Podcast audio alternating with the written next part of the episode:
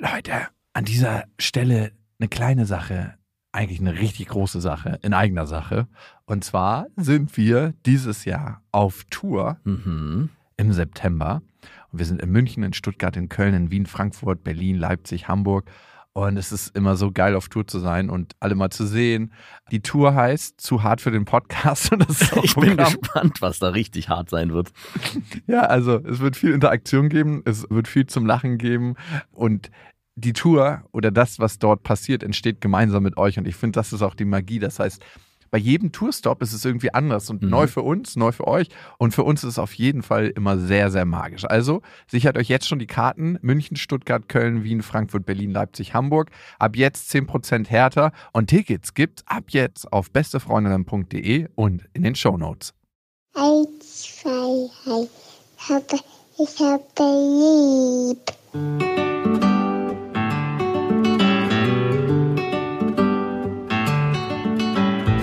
Das sind beste Vaterfreuden. Keine bösen Wörter. Die Fremde, alte Schöpfe! Setz dich bitte hin. Der langweilige Podcast übers Kinderkriegen mit Max und Jakob. Hallo und herzlich willkommen zu Beste Vaterfreuden. Hello. Und die Folge soll heute heißen, Oma stirbt zuerst. Das ist eigentlich Ein nicht bisschen lustig. makaber, es ist aber am Ende stimmt's ja auch meistens.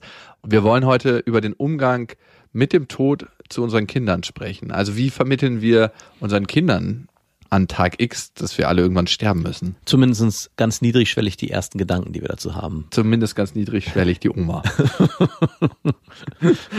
Und bei mir ist übrigens auch gerade was gestorben, nämlich Dein, dein guter Geschmack. Nee, der war schon lange tot, sondern meine Welt, in der ich bisher gelebt habe. Ich war ein paar Tage in Portugal und es war super schön. Wir hatten mit ein paar Freunden uns so ein, eine, eine Wohnung gemietet und hatten echt die beste Zeit. Also wir sind morgens aufgewacht, irgendwann halt, haben dann gemeinsam gefrühstückt, haben so einen Spaziergang Irgendwann, was war, heißt denn irgendwann? um 7.30 Ich Uhr. wollte gerade sagen.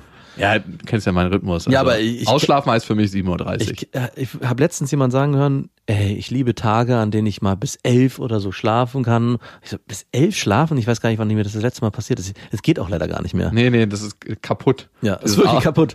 Dieser Ausschlafmechanismus ist kaputt im eigenen Körper, den zerstören Kinder. Ja, wir haben bis 7.30 Uhr geschlafen, dann ähm, gemütlich gefrühstückt, dann irgendwie durch die vernebelte Stadt gegangen, weil am Morgen ist sie immer noch so ein bisschen neblig, die Stadt, also Lissabon. Und wir hatten wirklich die schönste Zeit und haben am Strand abgehangen, den Surfern zugeguckt. Ich wollte eigentlich selber surfen, aber irgendwie waren wir dann doch nicht danach. Die war zu kalt, gib's zu. Ja, der Atlantik ist saukalt. Jetzt zu dieser Jahreszeit ist der Atlantik einfach saukalt. Ich bin Sonntagnacht wiedergekommen, aus Sonne, 15 Grad, am Strand sitzen, in eine absolut kalte Wohnung. Und meine Ex ist übers Wochenende dann ausgezogen, tatsächlich. Sie hat es ja schon ein paar Mal gesagt, dass sie es jetzt dieses Wochenende macht und dann war es wieder das nächste und ich dachte eh nicht, dass sie Butter bei die Fische macht. Ja. Aber dann komme ich so wieder, eine dunkle, kalte Wohnung. Alle Heizkörper runtergedreht, was natürlich ökologisch korrekt ist.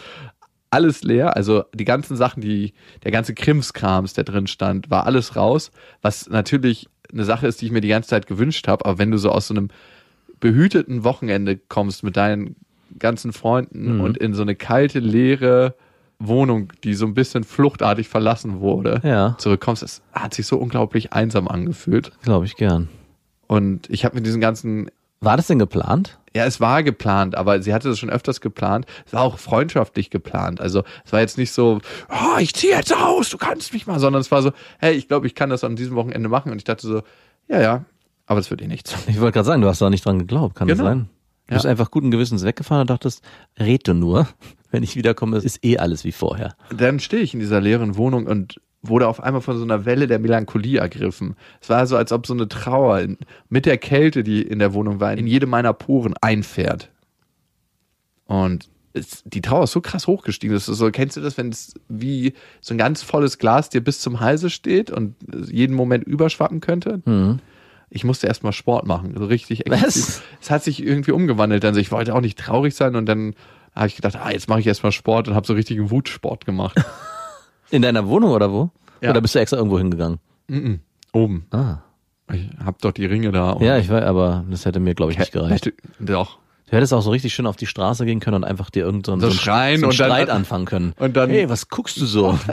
Ja, der kommt mir gerade recht. Ich habe ja gleich um die Ecke bei mir eine Kneipe, wo die immer besoffen rauskommen, dem ersten einer einschenken, so bam, noch ein Problem. Nee, so war's dann nicht. Oder so ein Baugerüst und dann erstmal so 30 Klimmzüge in Wut mit einem Arm. Richtig schöne Zerrung. Und ich habe da wieder gemerkt, es ist was ganz anderes, wenn das selbst gewählt ist oder fremdbestimmt, diese Einsamkeit. ja. Und Einsamkeit verspürt man immer eher, wenn es fremdbestimmt ist. Also wenn dich Leute Allein lassen. ja, weil hat sich fast an wie verlassen angefühlt. Und ja, In gewisser Form war es das ja auch. Ich meine, ja, es war hallo? verlassen werden. nicht nur in gewisser Form. Und wie hat es deine Tochter so angenommen, dass sie jetzt nicht mehr, bei- also ihr habt bis dahin, hat Lilla auch immer noch bei dir in der Wohnung geschlafen oder? Klar. Also wir haben ja alle in der Wohnung geschlafen. Also es gab, war nicht zwischendurch mal so, dass sie mal ausnahmsweise einen Ausflug in die neue Wohnung gemacht hat und nee, nee, es war Peng. Ach, war wirklich von jetzt auf gleich. Und wir mussten es jetzt auch machen, weil in zwei Wochen wird sie eingewöhnt in die Kita und wenn beides gekommen wäre, Mhm, so okay. Umzug und Eingewöhnung, wäre das ein bisschen viel. Ich dachte, wir mussten es auch machen, weil in meine Wohnung zieht bald eine neue Mitbewohnerin ein, die ich mir ausgesucht habe. Das äh, französische Austauschmädchen. Nein, und sie hat jetzt auch mal bei mir ein paar Mal übernachtet und das fühlt sich gut an. Also sie sucht nur Mama, so für 10, 15 Sekunden in der Wohnung, wo wir alle vorher zusammen gewohnt haben. Dann Mhm. streunert sie so durch die Zimmer und so, Mama, Mama. Ach, wirklich? Mama ist hier nicht mehr. es ist nur noch Papa. Sagst du das auch so? Genau. Ganz dicht an ihrem Ohr so. Nur noch Papa. Und wie ist es, also sie hat jetzt schon einmal bei dir geschlafen oder? Ein paar Mal. Ein paar Mal. Und wie ist es jetzt mit der Milchsituation? nachts, was du ja so gesagt hast, was gar kein Problem wird. Ne? Ja. Wo du gesagt hast, nee, nee, die weiß dann schon, dass es bei dir keine Milch gibt. Sie hat selbst meine Oma, also sie hat selbst meine Mutter auf Milch angesprochen. Und dann meinte meine Mutter nur so, äh, Omas Milch ist alle. Hier gibt's nur noch ranzige Milch. Butter gibt's hier nur noch. Buttercreme. Ein tiefgelber Tropfen, so mit aller Kraft rausgepresst, so rausgewrungen aus der Indianerbrust. So. Hier ein Tropfen, aber der ist besonders nahrhaft. Dry-aged Milch. Von einem Tropfen wird man auch schlagartig satt und abgestillt. Die Abstillerin. Das ist so ein schöner Roman. Oma Milch. So heißt dann unser zweites Buch. Wir schreiben ja gerade. Sind fertig geworden. Ah ja, Gratulation dir dafür, dass Dir wir auch. es geschafft Das haben. war wieder mal wieder ein Kraftakt.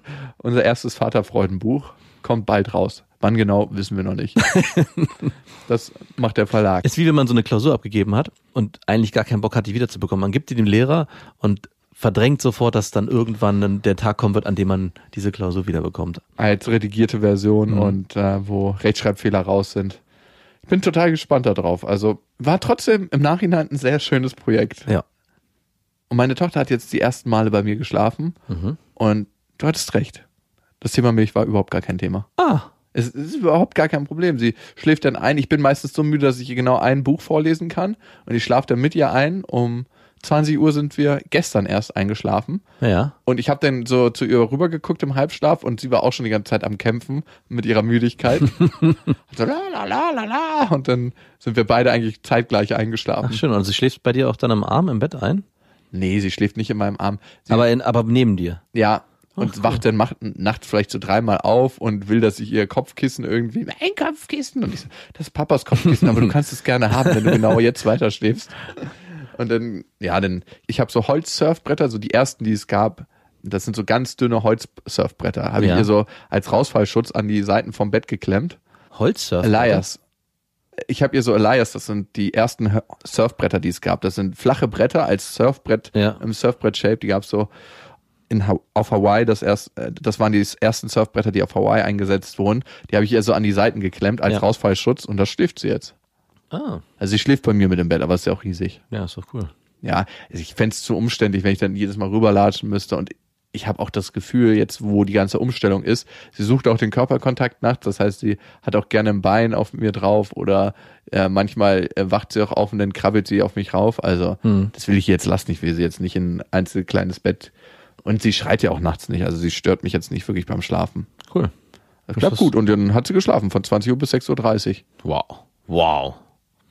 Ganz nett, ne? Respekt. Und dann dachte ich so um 6.30 Uhr, ach, leg dich doch ruhig nochmal hin. Oh ja!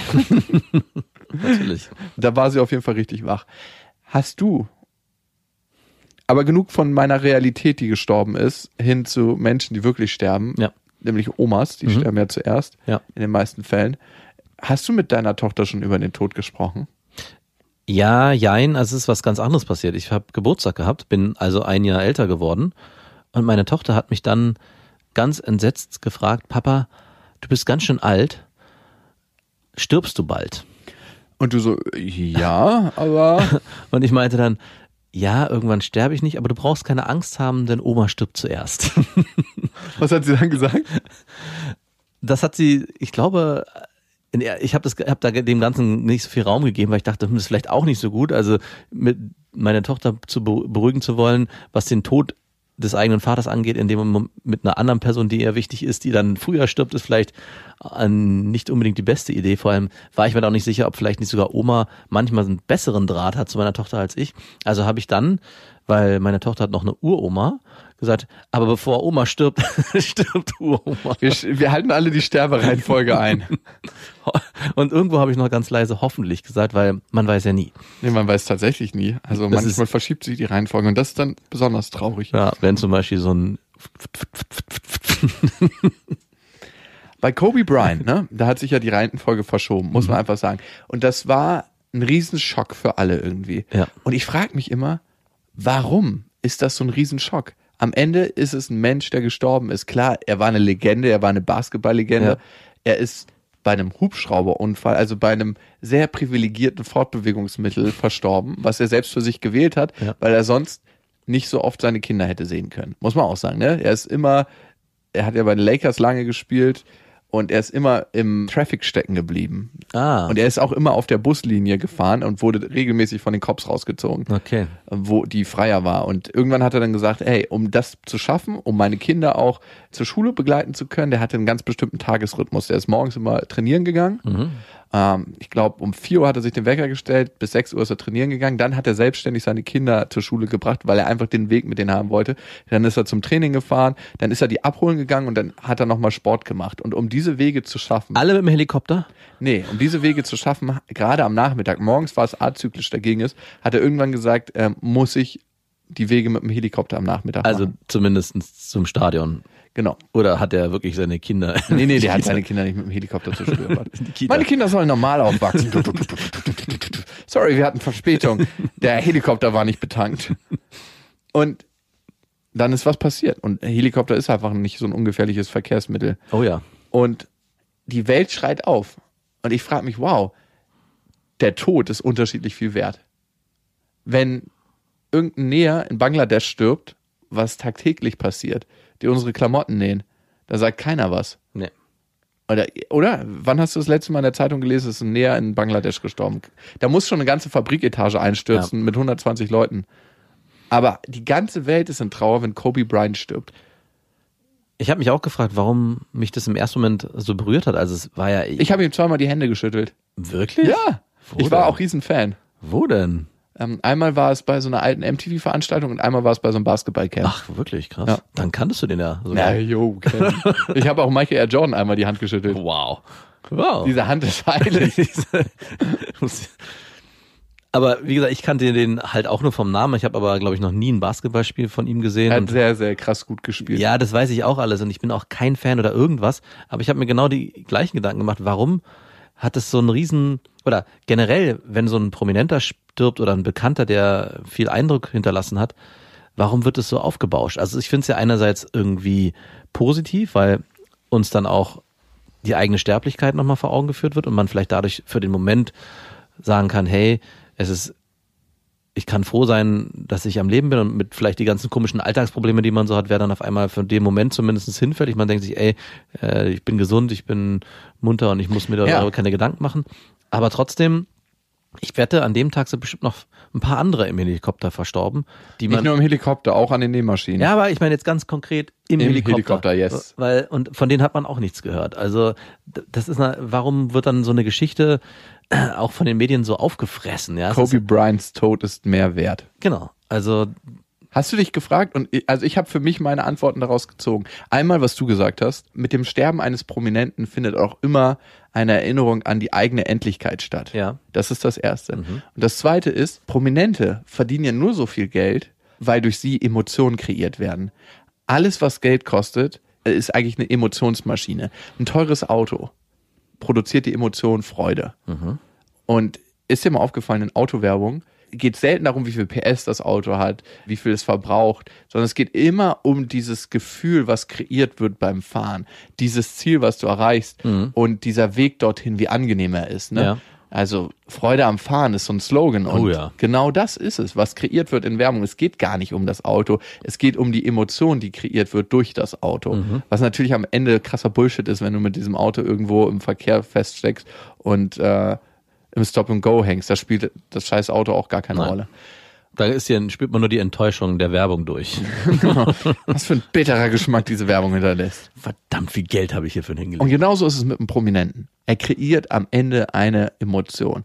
Und Kobe Bryant, also ob es ein Fußballspieler ist, der ähm, dieses Gefühl von Gemeinschaft erzeugt, ein Filmschauspieler, der alle Emotionen in dir auslöst, von Freude, Trauer, durch das Gucken eines Films. Und Kobe Bryant hat das Gefühl von Gewinn, das Gefühl von erfolgreich sein, das Gefühl von Freude ausgelöst. Und Ja. darum war der so viel wert. Ja. Und mit dem Tod von Kobe Bryant stirbt auch dieses Erlebnis, was du mit Kobe Bryant hattest, oder beziehungsweise was ganz, ganz viele mit ihm hatten, dieses, diese Illusion, dieses, diese Emotionsmaschine. Mhm. Und diese Realität stirbt ja auch, die du mit ihm hattest. Wenn du ein Spiel mit ihm geguckt hast, hast du auch Zeit mit ihm verbracht. Und der ist nicht mehr so abstrakt. Und genau das stirbt in diesem Moment. Also eigentlich nur die Illusion dieses perfekten Lebens, das der vermeintlich gelebt hat, stirbt mit der Person. Also eigentlich nur alles, was man in den rein projiziert. Ja, beziehungsweise wenn du ein Spiel von ihm geguckt hattest, hattest du auch tatsächliche Lebensrealität, auch wenn Ja. du nicht angefasst hast. Das stirbt. Das ist eigentlich immer das, was stirbt. Hast du dir mal darüber Gedanken gemacht? Guck mal, meine Oma ist letztes Jahr gestorben, mit der ich null Bezugspunkte hatte. Und es war mir egal. Ja. Also es war mir total egal. Ich hatte keine Lebensrealität mit ihr. Und je größer die Lebensrealität ist, die du mit einem Menschen hattest, also je größer das Zeitpensum ist, was du mit ihm verbunden hattest, das Angenehme, also je größer das Zeitfenster, was du mit ihm verlebt hast, was du mit ihm verbracht hast, desto größer ist meistens auch die Trauer über den Tod. Das Weil- müsste ja bedeuten, dass wenn man sein Kind ganz früh verliert, dass man gar nicht groß trauern müsste, weil man nicht viel Lebenszeit mit dem verbracht hat. Weiß nicht, das würde ich, glaube ich, ein bisschen ausklammern.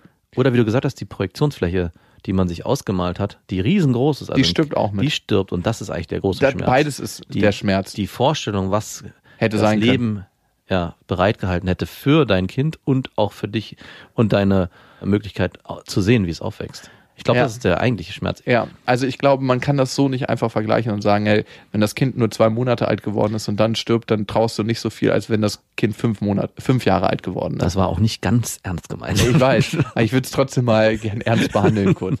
Ähm, weil mit dem, was du bereits gelebt hast mit dem Kind, stirbt auch die Vorstellung, was noch kommt. Ja.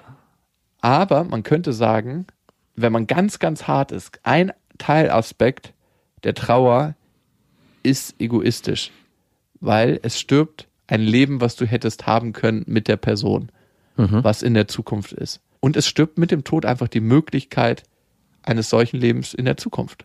Ja. Weißt du, was ich mich bei Kobe Bryant am Ende gefragt hatte, als er gestorben ist? Nein. Hatte er einen Organspendeausweis? Was ist daran so lustig? Ich frage mich, ob man, wenn man mit dem Hubschrauber abstürzt, wäre es, glaube ich, egal gewesen, ob er einen Organspender Ich, wei- ich weiß nicht, wer. Ich glaube nicht, dass es ein Foto gab von ihm. Nein. Aber warum dürfen Prominente keine Organspender Haben hat er doch bestimmt gehabt, oder? Weiß ich nicht. Ich, das ist so eine Frage, die ich hatte. Was wäre denn das wertvollste Organ eines Basketballspielers, was man haben wollen würde? Ich glaube, es ist gar nicht so einfach, weil er war ja riesig, also relativ groß, 1,98, 1,99, also so Ja. wie Jordan war er. Ich denke mal, seine ganzen Organe waren auch ein bisschen größer. Du kannst ja nicht einfach so ein riesen Kobe Bryant Herz nehmen Ja. und jemandem anderen, ey, du hast das Herz von Kobe Bryant. Ich glaube, das würde man nicht herausfinden. Also es würde, wäre anonymisiert. Der Arzt sagt, du hast das Herz von Kobe Bryant. Das muss unter uns bleiben. Und das nächste, was, es, was er macht, ist an die Presse gehen. Ich habe das Herz von Kobe Bryant. Es gibt ja alles, ne? Netzhauttransplantation. Du guckst durch die Augen von Kobe Bryant.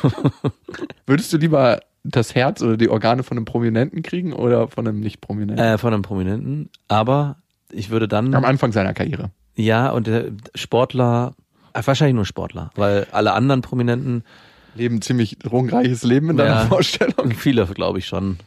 Also äh, zumindest müsste er einen Ernährungscheck machen und nicht so ein Drogenjunkie sein. Also also, ich- also ich glaube, Sportler, Schauspieler wäre auch noch okay. Aber alle so Musiker, gerade so, ja, nee, ich glaube, Musiker wäre nicht okay für mich. Also die Musiker wäre, da ist mir das Klischee, dass Drunken Rockstars. ja zu, ja, oder Alkohol spielt da auch eine große Rolle. Nee, möchte ich nicht. Kann, kann man das ausschließen auf der Organspendeliste, wenn man Kein, eins braucht? kein, kein, äh, kein Herz von Künstlern. Okay, wo wir schon bei Tod sind. Wann wurde dir das erste Mal in deinem Leben klar, dass du irgendwann sterben wirst? Als meine Tochter geboren ist. Ziemlich, What the fuck? Ja, wirklich. So spät.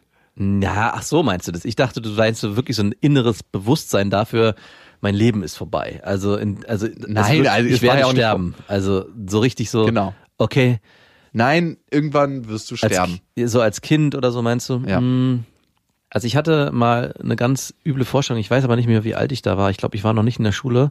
Ich hatte dann zum ersten Mal von Atomkraft und Atomkriegen mitbekommen und habe, glaube ich, bei meinem Vater heimlich über die Treppe, die war so gerillt, also so ein, man konnte durch die Treppenstufen durchgucken.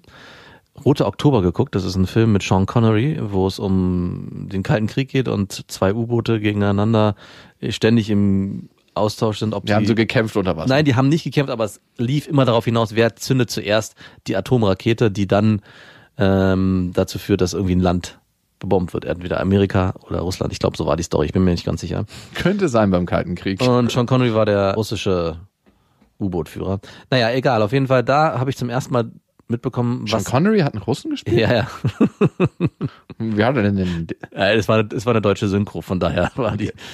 Und da wurde, habe ich zum ersten Mal so ein bisschen verstanden, was Atomkraft ist. Und ich hatte so krass panische Angst in dem Moment davor, weil es gab so eine Szene, glaube ich, wo einer irgendwie da in diesen äh, Schmelzreaktor rein musste. Ich weiß gar nicht mehr genau, was es ging. Auf jeden Fall ist der dann so, ja, erkrankt an dieser Atomkrankheit. Also ist ja seine Organe haben sich aufgelöst. Wie lange hast du denn auf dieser Treppe verharrt? Äh, lange. Ich habe mehrere Filme in Kopf über runter gucken auf den Fernseher. Äh, und die erste Stufe oben, das waren zwei Stufen, die knarrten auch. Das heißt, man musste auf diesen Stufen ganz langsam sich rauflehnen, den Kopf vor sich auf die zweite Stufe drauflegen und durfte sich dann nicht mehr bewegen. Und ich habe es geschafft, zwei Stunden so liegen zu bleiben, weil in dem Moment, wo es einmal knarrte, kam mein Vater oder meine Mutter und haben dann ganz explizit aufgepasst.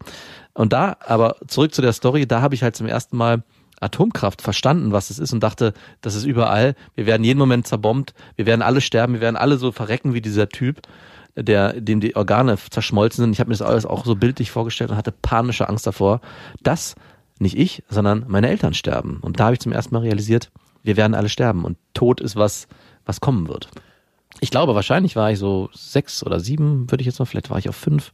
Also, so, dass ich so richtig bewusst verstanden habe, dass ich mich auch dran erinnern kann. Und du konntest mit dieser Wahnvorstellung nicht zu deinen Eltern gehen, weil dann hätten sie gewusst, dass du kopfüber den Film mitgeguckt hast. ich äh, bin, hab, meine Mutter ist gekommen, weil ich geheult habe im Bett, das weiß ich noch. Und habe ja dann diese äh, Angst vor Atomkriegen äh, heulend vorgebetet. Und sie konnte mich nicht beruhigen, weil ich natürlich diese irrationale Angst äh, war Nicht so beruhigen. präsent für mich, dass meine Mutter äh, keine Chance hatte zu sagen, das wird nicht passieren. Und sie konnte ja nicht, hätte ja passieren können, klar, natürlich nicht, aber kann ja jetzt auch noch passieren. Es gibt noch genug Sprengköpfe, um, glaube ich, die ganze Klar. Welt zweimal wegzubomben. Ja. Und war deine Mutter jemand, der dich beruhigen konnte? Ja, schon, aber diese Angst, und deswegen war das für mich ja auch so präsent, war so, so klar. Also es war, ich hätte ja auch sagen können, hey, ich werde vom Auto überfahren, aber ganz speziell diese Angst an diesen Atomstrahlen zu verrecken, war, war, war für mich so dieses Schlüsselerlebnis, dass ich wusste, okay, das wird zwar jetzt, ich weiß zwar, das wird sehr wahrscheinlich nicht passieren, aber damals dachte ich, okay, Tod ist auch auf jeden Fall dann vorbei und tot. Krass. Ich weiß gar nicht mehr, wann ich das erste Mal so richtig realisiert habe, dass wir sterben alle. Ich glaube, es war ziemlich spät. Mit 13, 14. Und ich weiß immer noch, dass es war wie in so ein dunkles Loch reinfallen, wo man keinen Halt hatte. Also dieser panische Moment, den habe ich heutzutage sogar noch manchmal, wenn du realisierst, fuck, ey, irgendwann ist das ja alles vorbei und das alles, was du fühlst und äh, was du schmeckst, alles ist weg. Ja. Alles ist weg. Und die pure Einsamkeit wartet auf dich. Ja. Oder was auch immer es ist. Oder gar nichts. Einfach nur Licht aus. Ich habe mit meinen Schwestern öfters darüber geredet, beziehungsweise mit meiner größeren Schwester, mit meiner älteren, muss man sagen, beziehungsweise mit meiner älteren. Und bei ihr ist es so, ihr ist es scheißegal, dann ist das Licht aus. Und am Ende hat sie auch recht, weil kannst du dich vor deiner Geburt an irgendwas erinnern? Nein. Warum soll daran dann danach irgendwas schlimm sein? Hm, Nee, aber ich glaube, die Angst vom Tod ist ja vor allem, dass man nicht mehr an dem Leben teilnehmen kann, was einem jetzt sehr gut gefällt. Nicht, Aber du wirst es nicht merken, weil ebenso wenig wie du dich an die Zeit vor deiner Geburt erinnern kannst, weil es dich in dem Sinne noch nicht gab, kannst du dich an das erinnern, was danach kommt. Und weil du ziemlich wahrscheinlich und einfach dein Bewusstsein, wie du es jetzt hast auf diesem Planeten, verlieren wirst. Und darum ist das, was entsteht, eher ein Sterben des Egos und des Bewusstseins und davor haben wir so panische Angst, Genau. als Also die Angst ist nicht, oh Gott, es ist nichts mehr, sondern eher, oh Gott, ich glaube, das, was ich jetzt habe, ist, ist, dann weg, genau. Das, Ja. ja. Ja, das ist, glaube ich, ich glaube nicht die Angst davor, dass da irgend, bei den meisten ist es, glaube ich, nicht die Angst davor, dass da irgendwas ist, was irgendwie, ja, negativ ist oder ich komme in die Hölle, war ja früher auch so ein klassisches. nee, den hatte, ach doch, den hatte ich auch. Meine Eltern bei den Zeugen Jehovas, da war es ziemlich Das präsent. stimmt, ja, klar. Auch da war Tod nochmal ganz anders verbunden. Ihr wärt durch die sieben Stufen der Hölle gegangen. Ja, also da hatte ich auch ganz lange Angst vor, dass das, was bei den Zeugen Jehovas so pro prophezeit wurde, irgendwann auf mich zutrifft, weil ich habe mich ja dann nicht mehr nach dem Zeugen Jehovas Sinn an die Gebote Gottes gehalten, sondern habe mein eigenes selbstbestimmtes Leben geführt und das war auch eine tiefe Panik, die hatte ich sogar bis 18, 19. Also die hatte ich sehr, sehr lange. Für, also, für welche für welche Fehltritte in deinem Leben müsstest du in der Holle, Helle schmoren? Was wäre also wenn- Unverheirateter Sex, aber nicht nur einmal.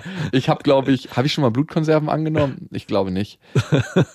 Also gibt- kommen so ein ganz paar Sachen zusammen. Also ich wäre auf jeden Fall nicht dabei auf der Arche Noah. Das Schiff fährt ohne mich ab. Nein. Und ich weiß immer noch, als ich das realisiert habe, bin ich in so eine tiefe Panik verfallen und habe auch geschrien. Und da musste mich mein Vater so festhalten. Und es war immer so 20, 30 Sekunden hat es gedauert und dann habe ich mich langsam beruhigt und bin wieder im Hier und Jetzt angekommen. Das war so, als ob man mein Bewusstsein wie so ein Stein in einen dunklen Tunnel schmeißt, wo es sich in diesem Tunnel auflöst. Und jetzt ist die Frage, wann ist es gut, das erste Mal mit unseren Kindern darüber zu sprechen? Wenn die Frage aufkommt oder davor wie Aufklärung? Nee, genau, das wollte ich gerade auch sagen. Also wir haben bei uns die Erfahrung gemacht, wir haben jetzt zu Weihnachten, zu Weihnachten ein, Weihnachtsmann ist tot. ein Buch gekauft, wo es um Tod geht. Also das hat meine Freundin empfohlen bekommen. Und wir hatten überlegt, das meiner Tochter zu schenken, weil sie sich nämlich vor Weihnachten mit dem Tod beschäftigt hat. Und zwar wegen dem, ich weiß gar nicht, ich glaube wegen dem Christkind, weil ich irgendwann mal gesagt habe, dass das Christkind geboren wurde, aber schon lange, lange Tut mir leid, ich bin mir nicht sicher, wie ich helfen kann. Gar nicht kannst du helfen. Und zwar glaube ich wegen dem Christkind und zwar, weil ich in dem Erklärungsprozess, wie das Christkind geboren wurde und so, dass es auch schon lange, lange, lange, lange tot ist. Hast du gesagt. Ja, klar habe ich das gesagt. Aber es kann doch auch einfach sein, dass es noch nicht tot ist. Ja, aber ich habe, guck mal, ich habe gesagt, ja, wer ist denn Jesus Christus, hat meine Tochter gefragt. Ich meinte, ja, Jesus Christus, wir feiern an Weihnachten die Geburt von Jesus Christus und das war ein ganz, ganz toller Mann, der ganz, ganz viel tolle Wunder und, und in der verzweifelten Suche nach seinem Vater krasse Geschichten davon. genau, das habe ich genauso gesagt.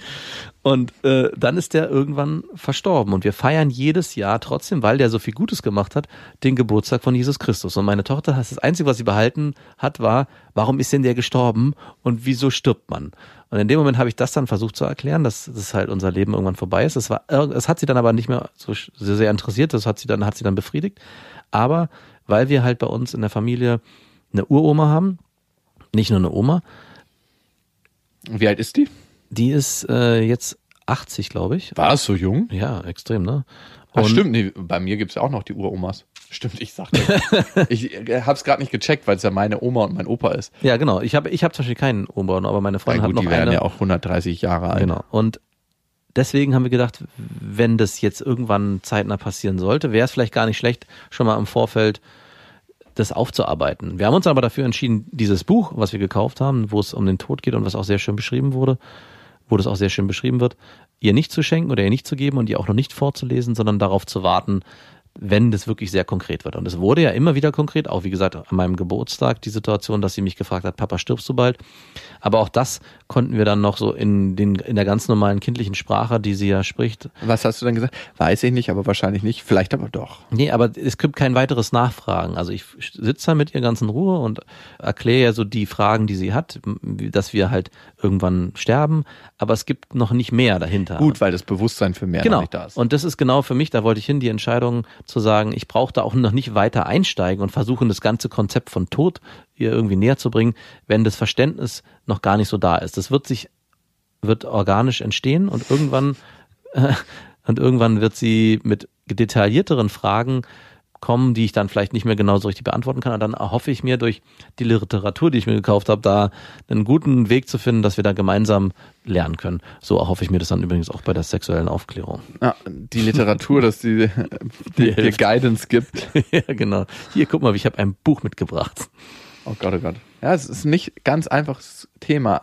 Was ich immer realisiere, wenn ich merke, wie schnell das Leben doch voranschreitet und wie sich jeder Geburtstag, jeder eigene Geburtstag nähert, dass ich merke, je älter ich werde, desto mehr Fokus möchte ich darauf legen und je besser aussieben, was möchte ich wirklich machen. Also was möchte ich in die Welt bringen mit der Zeit, die ich habe? Und was möchte ich eigentlich tatsächlich, also mit was für Menschen will ich mich treffen, mit was für Menschen will ich mich umgeben, was, womit will ich meine Zeit verbringen und was will ich nicht mehr. Ja. Weil man trifft so viele, oder ich zumindest, habe so viele Kompromisse in meinem Leben getroffen und immer noch, wo ich dann nicht in den richtigen Momenten gesagt habe, du, eigentlich habe ich gar keinen Bock mit dir Zeit zu verbringen. Oder was es auch immer ist. Es muss ja auch nicht immer sich auf eine spezifische Person beziehen. Und das merke ich. Mit der Realisation, dass wir irgendwann alle sterben, Ja. kommt bei mir, ich möchte meine Zeit für mich sinnvoller einteilen und das heißt nicht effizienter. Sinnvoll kann es auch sein, nach Portugal zu fahren und mit Freunden zwei Wochen in einem Haus abzuhängen und Müßiggang zu betreiben. Oh ja. Was du gerade getan hast. Ja, nicht zwei Wochen, aber ähm, Vier Tage. nicht zwei Wochen, aber eine Zeit lang. Also dein Fazit, was du gezogen hast, finde ich eigentlich ganz gut bei dem Thema Tod und Kinder. Dann, wenn die Bewusstseinsstufe dafür da ist, mit ihnen darüber reden. Aber anders als bei der Verhütung, eher sie auf einen zu, zukommen lassen. Bei der Verhütung kommt das Kind wahrscheinlich ziemlich sicher nicht auf einen zu. Nein. Und da macht schon mal Sinn, sich das Kind zur Brust zu nehmen und zu sagen, hör mal zu, du bist durch einen ganz bestimmten Weg, ein Akt der Liebe entstanden. Hier bitte. Ist dein Kind durch einen Akt der Liebe entstanden? Ja, natürlich. Sehr schön. Hm, Deins doch auch, oder? Durch einen Akt des Verliebtseins. Und ihr wisst ja, es gibt kein richtig oder falsch. Akte der Liebe sind einfach anders. Macht's gut. Das waren Beste Vaterfreuden mit Max und Jakob.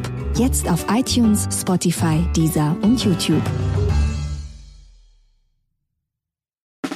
Der 7-One-Audio-Podcast-Tipp. Hallo, ich bin Lynn. Und ich bin Leo. Ihr kennt uns vielleicht schon vom True Crime Podcast Mord auf Ex. Eigentlich sprechen wir da ja jede Woche über Verbrechen. Mhm. Aber da gibt es ja noch ein anderes Thema, das die Menschen und uns schon immer fasziniert hat. Die Liebe. Krasse Geschichten, die wirklich passiert sind. Bonnie und Clyde zum Beispiel. Cleopatra und Caesar Oder Diana und Charles. oder halt Camilla. Liebe gibt's bei True Love aber auch nicht nur im klassischen Sinne. Es geht auch um Familie, um die Liebe zum Beruf oder sich selbst oder Freundschaft. Am besten sind ja auch eh die Filme, wo dann am Ende steht, nach einer wahren Begebenheit. Mhm. Das sind so Geschichten, die kannst du dir eigentlich gar nicht ausdenken. Ja. Und das gibt's jetzt eben als Podcast. Und das Ganze heißt True Love. Ja, der Name sagt's eigentlich schon. Aus True Crime wird True Love. Krasse Geschichten, Plot-Twist und verrückte Protagonisten. Es ist also in anderen Worten ein Podcast für alle, die True Crime hassen, aber auch für alle, die True Crime lieben. Macht euch bereit für ein neues Podcast-Genre, True Love. Oh, ich kann es gar nicht abwarten, euch die Geschichte zu erzählen von zum Beispiel dem Jungen, der nach seiner Mutter gesucht hat. Jahrelang, auch wenn ich wahrscheinlich dabei heulen werde. Oder die Geschichte von Sissy. Also der Film ist nichts dagegen. Ab dem 20. Oktober, überall wo es Podcasts gibt, True Love. Echte Geschichten, wahre Liebe. Voller Werbespruch, oder? Ja, aber es ist ja auch schön. Der Podcast macht ja glücklich. Ja, deswegen jetzt am besten direkt abonnieren.